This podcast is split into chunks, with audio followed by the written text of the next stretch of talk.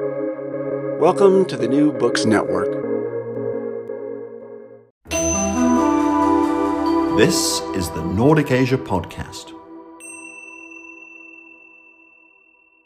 Welcome to the Nordic Asia Podcast, a collaboration sharing expertise on Asia across the Nordic region. My name is Warawan Manalak. I am a PhD candidate at University of Potsdam, Germany, and an alumni of the NIAS Supra Virtual Research Residency Program. Today, I am here with Dr. Heidi Wang Kaeding. She is a lecturer in international relations at Keele University, UK. Dr. Wang Kaeding's research focuses on global environmental governance. Her recent research sheds light on how the rise of China is reshaping regional power dynamics in East Asia and how China's emergence as a superpower creates normative effects on multilateral governance. Dr. Heidi is also a co-founder of the Hong Kong Studies Association based in the UK. Heidi, thank you so much for being here with us today. Thank you, Warawan, for inviting me to the Nordic Asia podcast. My pleasure to be here. Thank you. It is a pleasure today that we have a chance to discuss your new book titled China's Environmental Foreign Relations, published earlier this year by Routledge. Could you please tell us what your book is about and how did you become interested in the topic of China's environmental foreign relations? This book is based on my PhD research. As I was a doctoral student, I have read a lot about environmental governance in China, and I realized the existing literature has offered a very rich analysis on how the international factor shapes China's domestic environmental governance. And the key debate has always been between international and local forces. An neglected perspective is how the local forces respond to the international negotiation and also try to respond to a foreign concept of environmental protection, as well as some institutional setup. So the assumption is that the local forces would not passively receiving what the international factors introduced, and I want to understand how the domestic players interact with the international players in the shaping of environmental foreign relations. Could you explain a little bit about the development of China's environmental foreign relations in terms of how the international shapes the agenda in China? Of course. So, a key moment which pushes China's environmental governance is the 1972 Stockholm Conference that has really introduced the foreign concept of environmental protection, as well as the urgency of establishing environmental institutions in China to address industrial pollution. As China is integrated into the global environmental regime, we have also identified the trend of China, the Chinese government, of sharing their experiences with neighboring countries and also committing the Chinese regime to a diversity of international environmental treaties. And recently, we also see the ambition of the Chinese government to offer alternative norms in terms of environmental governance on the global stage. So that's how I structure my book to map out the trend of the development of China's environmental foreign relations. In summary, uh, we're witnessing China as a student or a follower and evolving into a leader on the regional and also international arena. Wow, that's very interesting indeed. And as you say, there is also domestic actors that has been influencing or shaping the environmental foreign relations in China. Could you describe who are they and why is it important to understand their role in shaping China's environmental foreign relations? Of course, when I started my PhD journey, my focus was on the non governmental organizations or social organizations, as they are called in China. I have been really inspired by how much work environmental NGOs have contributed to the domestic governance and also some ambition of uh, environmental NGOs from China to share China's experience and also to be more active in the multilateral environmental governance. So, as part of my research strategy, I have a pilot fieldwork research back in 2013 to test the feasibility of my idea, whether it's possible to purely focus on civil society actors. During my fieldwork, I interviewed both civil society organizations as well as interviewees with official affiliations.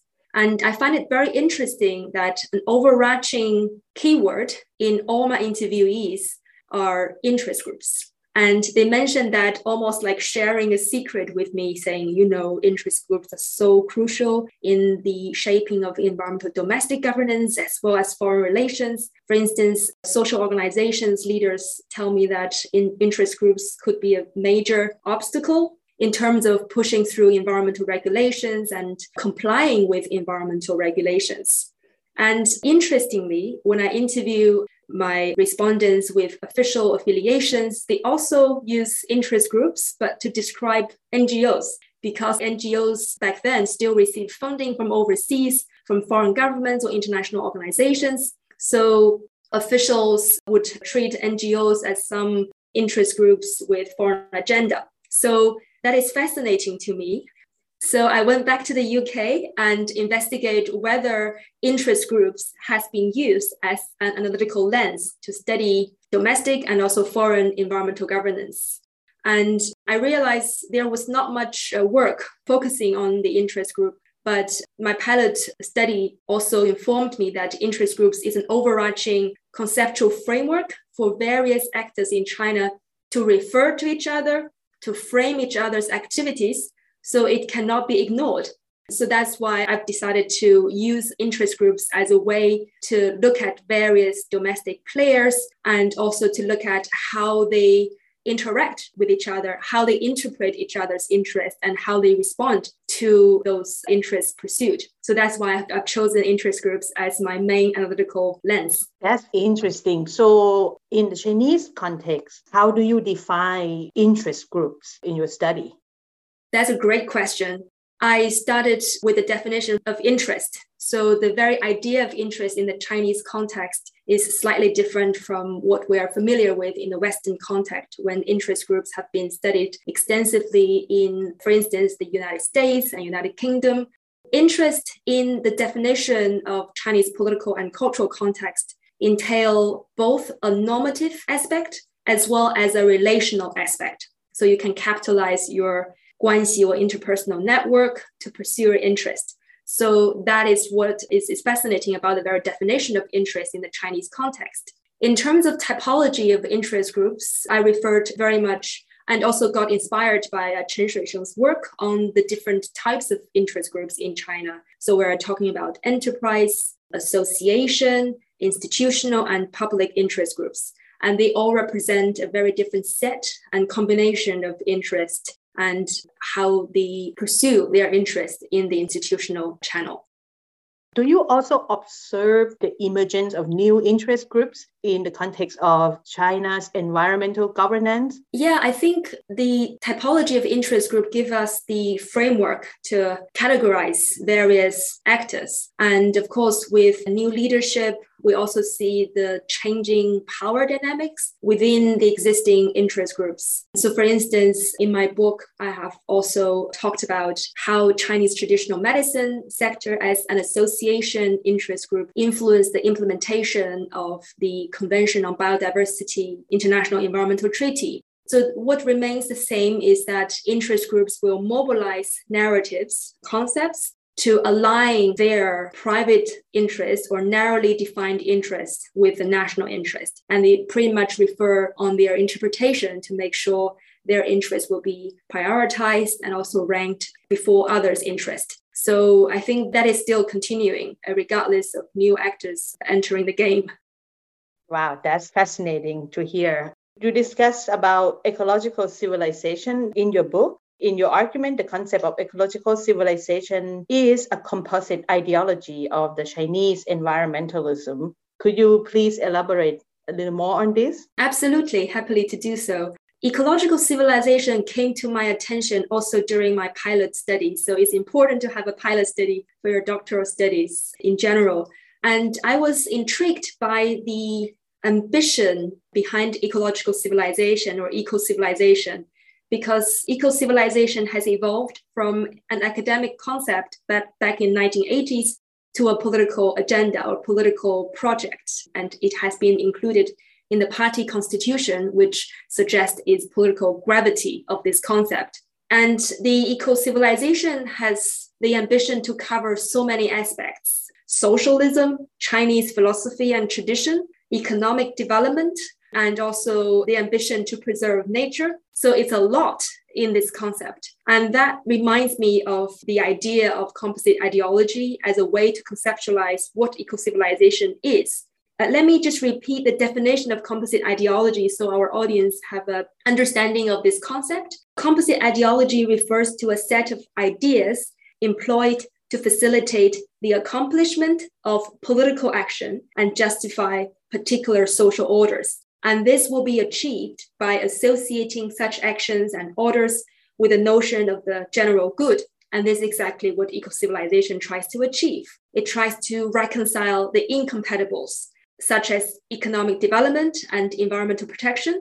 And also, it reconciles the ideational incompatibilities, such as socialism and traditional Chinese philosophy and culture. And so composite ideology helps us to uncover that eco-civilization has this political compromise and also at the same time ambition to deliver a general good. And you can also see how the national leaders use eco-civilization to promote both domestic projects as well as international foreign policy ambition.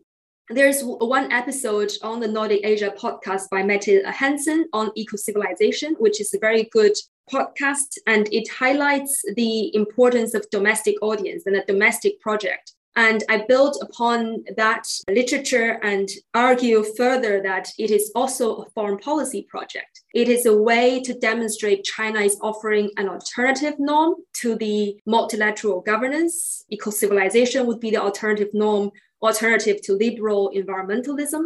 And also, if we look at how domestic interest groups help shape the understanding and interpretations of eco civilization, we can also see the synergy between domestic players and foreign audience.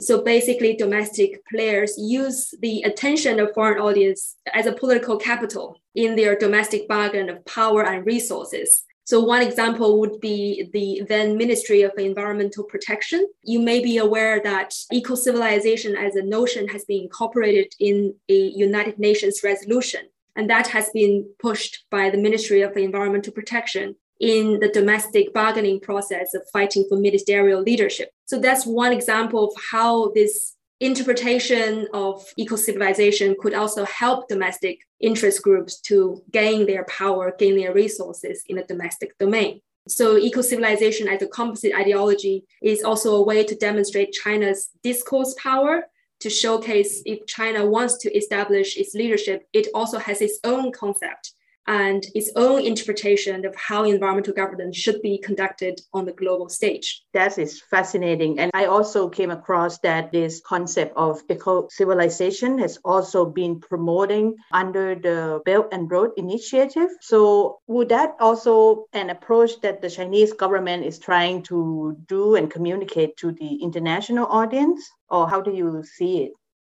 Yeah, I would be in line with your interpretation overseas projects would not create the same level of impact as other industrialized countries have done. So eco civilization comes up at a very convenient way for the Chinese government to build such a green image. So that's one aspect of looking at how eco civilization is influencing Belt and Road Initiative.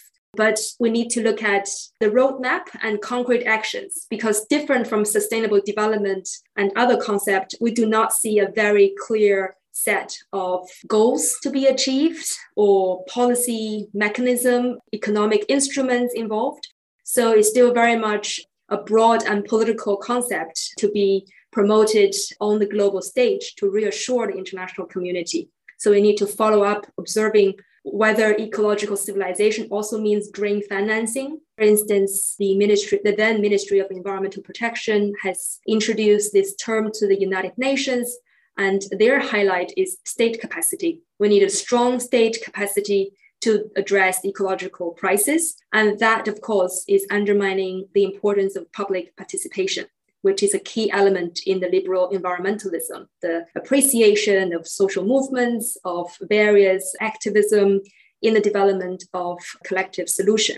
And the other important aspect of eco civilization is the emphasis on technology, on technological fix. And that has also been an overarching theme, particularly in the development of eco civilization, to look at how we can rely on technology to address the environmental crisis. So, in terms of technology, we're talking about clean technology, renewable energy development, things like that to make sure that technology could be in our favor. But as I said earlier, eco civilization is relatively vague and still a project in the making. So that's why it is also different from liberal environmentalism. It is not a prescription of policies.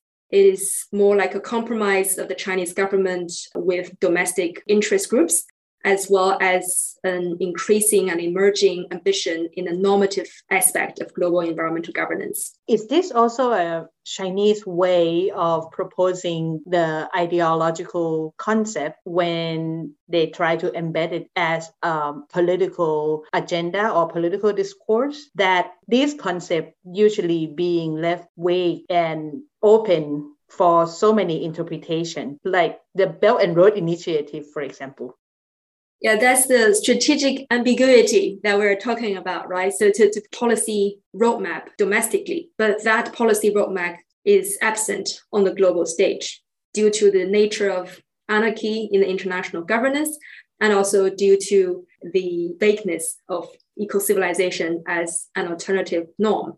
So the very value of this alternative is to show other players, other states that you can rely on actors other than the US, Europe, or other conventional leaders when there is no hope or there is pure despair.